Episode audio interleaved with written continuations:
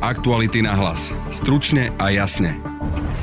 Robert Fico sa opäť zastal Norberta Bedera, ale ponovom napríklad už aj Zoroslava Kolára, obvineného z viacerých trestných činov. On nenávidí Mira Výboha, on nenávidí Nora Bodera, on nenávidí všetkých nenávidí. Politológ Radoslav Štefančík vysvetľuje, prečo to Robert Fico robí. To boli e, jeho ľudia, ktorí kryli všetky tie e, veci, ktoré či už Smer alebo nominanti Smeru urobili počas predchádzajúcich e, vlád, keby povedal, že Norbert Böder je zločinec a Norbert Böder skutočne patrí do väzenia, tak tým pádom mi vlastne odsudil samého seba. Druhou témou dnešného podcastu je nedostatok PCR testov. Ľuďom chodia SMS-ky, že ich neotestujú, lebo Slovensko narazilo na strop svojich testovacích kapacít. Ale momentálny výpadok krátkodobý nie je takým závažným problémom. Keby to bolo dlhodobé, bol by to problém. Počúvate podcast Aktuality na hlas. Moje meno je Peter Hanák.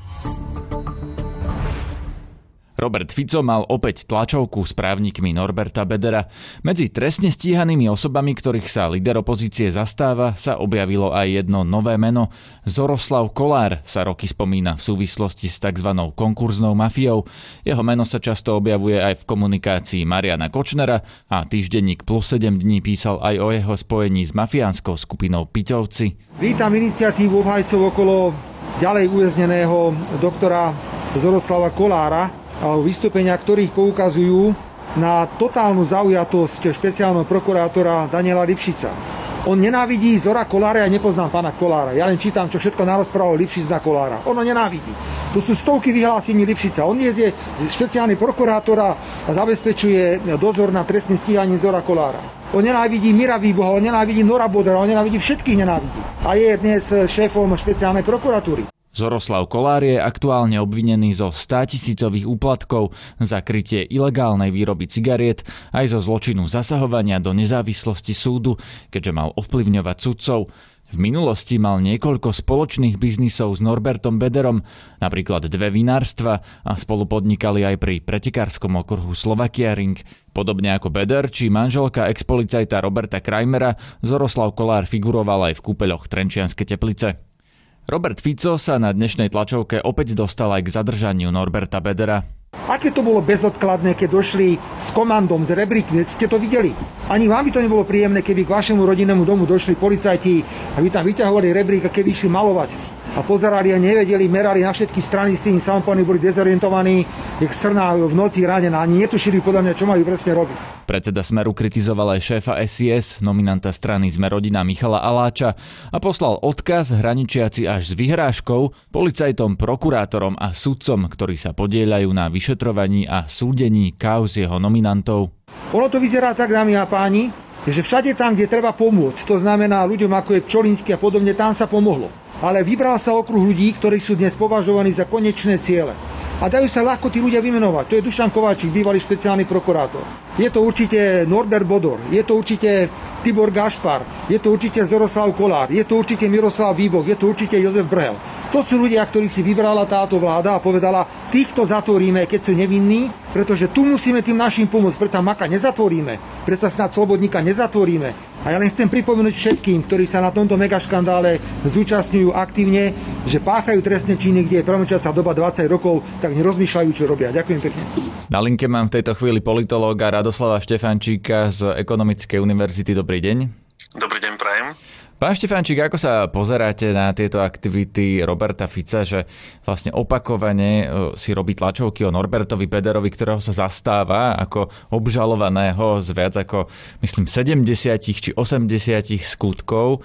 Čo za tým vidíte? No vyzerá to tak, ako keby Robert Fico potreboval mm, obhajovať tohto človeka vzhľadom na to, že mu je asi dlžný za niečo, o čom my možno, že len tušíme, ale nevieme konkrétne, čo to je. To znamená, že na jednej strane sa mu e, snaží e, revanšovať sa za to, že mu zrejme v minulosti pomohol zase na druhej strane je to človek, ktorý patril do jeho úzkeho kruhu ľudí a vzhľadom na to, že tento človek je momentálne e, obvinený, tak e, Robert Fico sa snaží e, urobiť všetko preto, aby aby minimálne pred svojimi voličmi v úvodzovkách zbavil uh, viny Norberta Bödera a následne, aby tohto človeka potom jeho voliči nevnímali ako skutočne človeka, ktorý má niečo za ušami.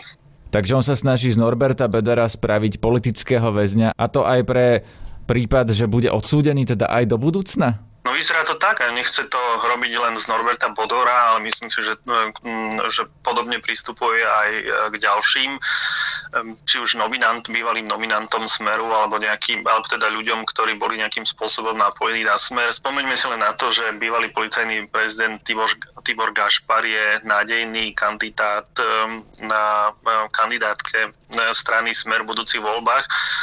Podobne sa vyjadroval aj na adresu e, na Kičuru, ktorý bol, alebo ktorý je ešte stále obvinený, takže myslím si, že tých e, ľudí je e, oveľa viac a takýmto Dušan Kováčik, tá otázka na vás je teda, on sa ich snaží takto verejne rehabilitovať ešte v podstate bez ohľadu na to, či sú odsúdení alebo nie.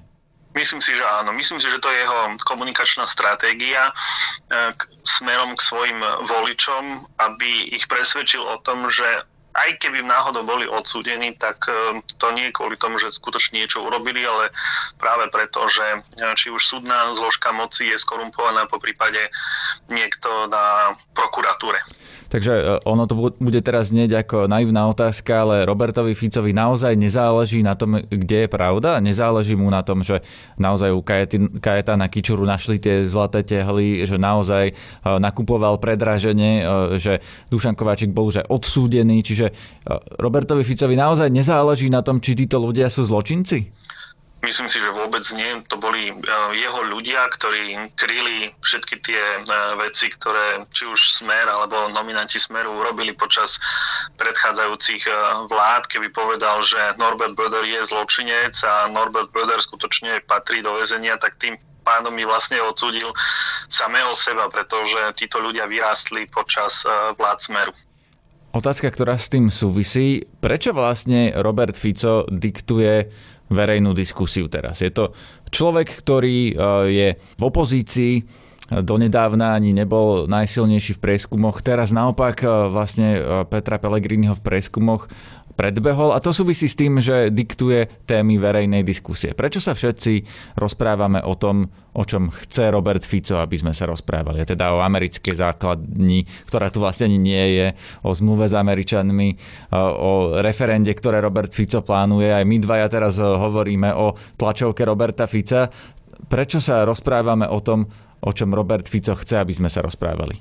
Pretože to je jeho kumšt, ktorý ovláda od e, nepamäti, možno, že od momentu, ako vstúpil do politiky. Ja si napríklad v tejto súvislosti spomínam na to, ako svojho času otváral e, tému nedostávaných diálnic, e, keď bol ministrom, obran- keď bol ministrom dopravy pán Figel aj napriek tomu, že to bola téma, ktorá by pokojne mohla e, kriticky smerovať aj e, k smeru, tak jednoducho on túto tému otvoril a, a zrazu sa o nej diskutovalo. Treba povedať, že Robert Fico je možno, že talent, politickým talentom e, storočia.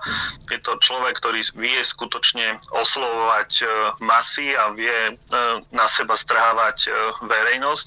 Robert Fico nedávno ohlásil, že on sa bude venovať predovšetkým chlebovým témam, to znamená témam, ktoré bezprostredne zaujímajú snať každého jednotlivca, ktorý nepatrí do skupiny Norberta Bödera, ale skutočne musí e, pozerať do peňaženky každý deň a uvažovať e, nad svojimi výdavkami. A toto Robert Fico vie a vyzerá to tak, že napriek tým otrasom, e, ktoré zaznamenal od roku 2018 cez rok 2020 vyzerá to tak, že Robert Fico sa pozviechal a smeruje k ďalšiemu víťazstvu v parlamentných voľbách.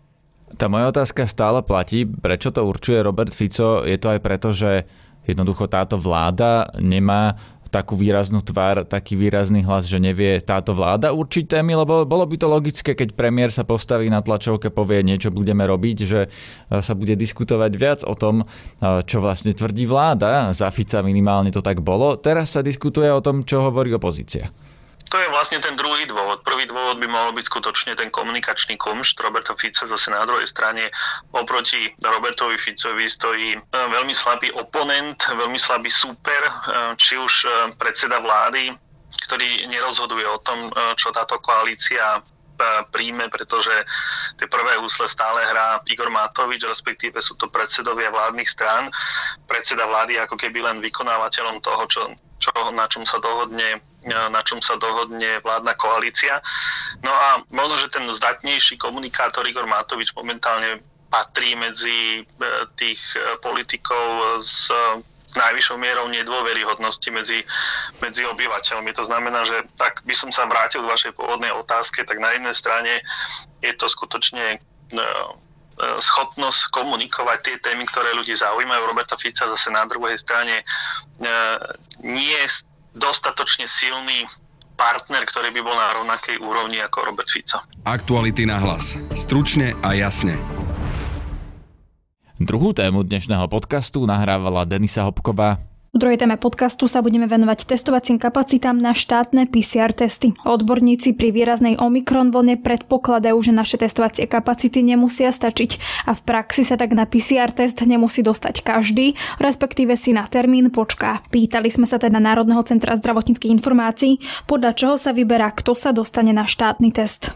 Pokračuje hovorkyňa Alžbeta Sivá. Pri objednávaní sa na PCR test a označovaní jednotlivých symptómov je dôležité, aby žiadatelia vyplnili formulár na stránke korona.go.sk a pravdivo uviedli všetky príznaky, ktoré pociťujú.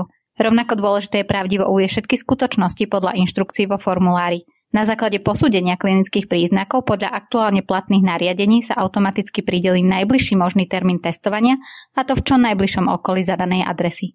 Pokiaľ ide o úzky kontakt, ktorý ale nemá príznaky, tak podľa aktuálnej výhľašky Úradu verejného zdravotníctva platí, že nemusí podstúpiť PCR test.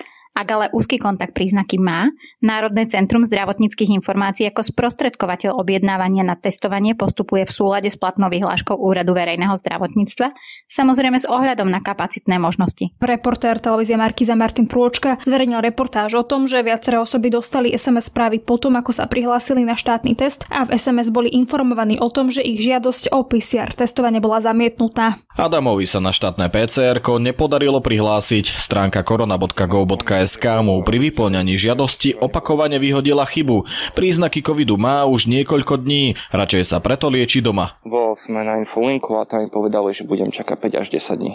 Čiže to mi prišlo ako už zbytočné. Tiež známemu prišla sms o tom, že ho vylúčili z testovania. Viacerí ste nám do redakcie poslali kópiu tejto SMS správy, ktorú ste dostali po prihlásení na štátny test. Vaša žiadosť o PCR testovanie bola zamietnutá. V prípade potreby sa prihláste na antigénové testovanie alebo kontaktujte súkromné laboratórium. Pýtali sme sa teda Národného centra zdravotníckých informácií, čo robiť v prípade, ak niekomu príde zamietavá odpoveď na test. Národné centrum zdravotníckých informácií neodmieta žiadosti, len sprostredková informácie o tom, že žiadosť bola zamietnutá, teda že žiadateľ o PCR test nesplnil podmienky, ktoré aktuálne platná vyhláška Úradu verejného zdravotníctva stanovuje. V prípadoch, že bola osobám doručená zamietavá odpoveď, vieme sa vo všeobecnosti vyjadriť len tak, že nesplňali podmienky, ktoré pre testovanie PCR testami stanovuje aktuálna vyhláška Úradu verejného zdravotníctva.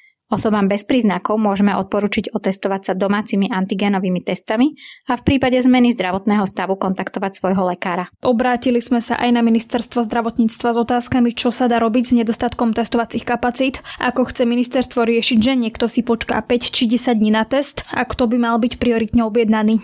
Pokračuje hovorkyňa Zuzana Eliášová. Na PCR testovanie je k dispozícii aktuálne denné maximum približne 42 tisíc PCR testov. Tento denný limit PCR testovania nebol v tejto chvíli za posledné týždne prekonaný. K dispozícii tiež máme 250 tisíc LEMP testov. LEMP testovanie bude vykonávať 5 tímov na základe určenia najviac kritických oblastí.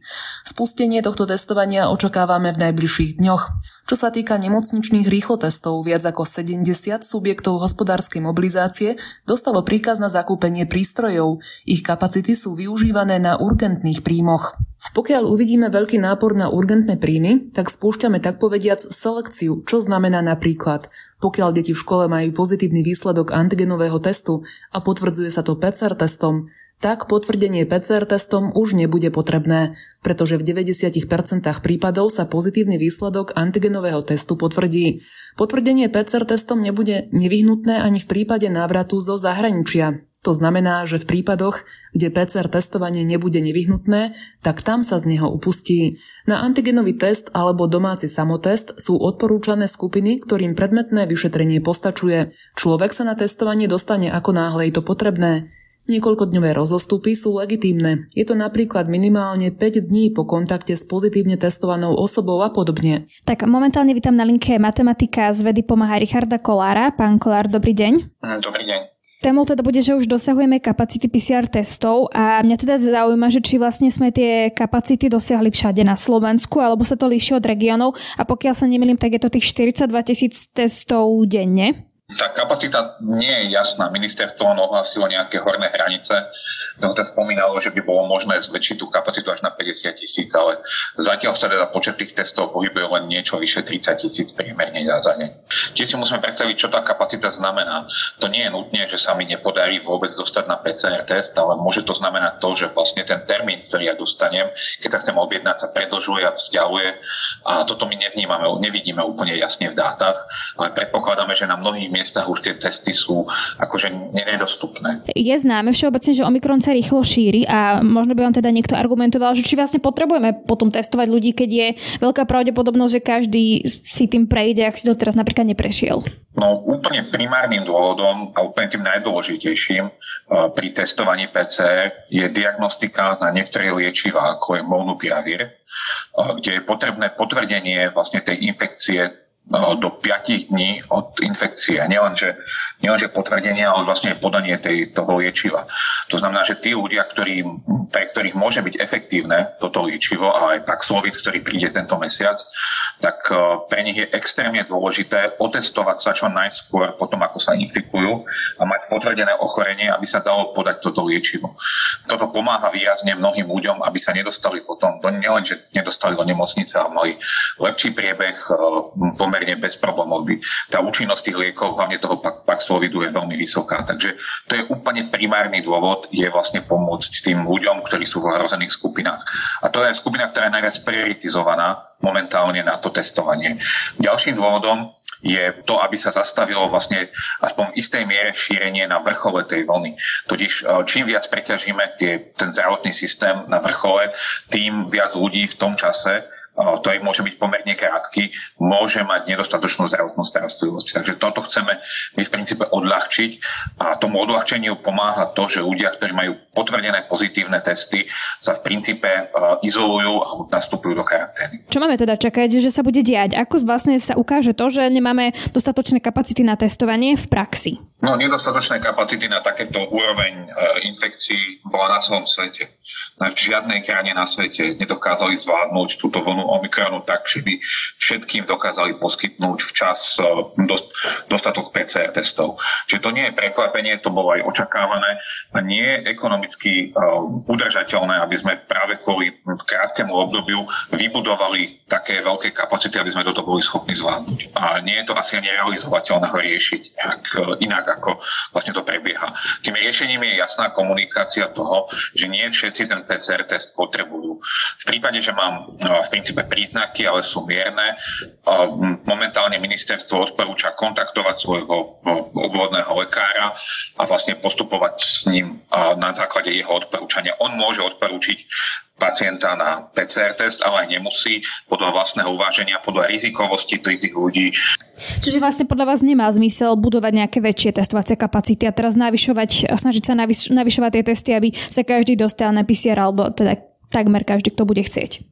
Určite nie, určite nie, lebo uh, ako keby charakteristikou tejto vlny je práve to, že máme vysoký počet, infik- počet infikovaných, ale nie, malá časť z nich končí v nemocniciach. Ale sú, vieme dopredu indikovať, tí lekári obvodní vedia povedať, ktorí sú tí rizikovejší a samozrejme, ak kdokoľvek má zhoršený zdravotný stav, tak tí majú dostupné testy uh, v princípe na príjmoch nemocníc a podobne.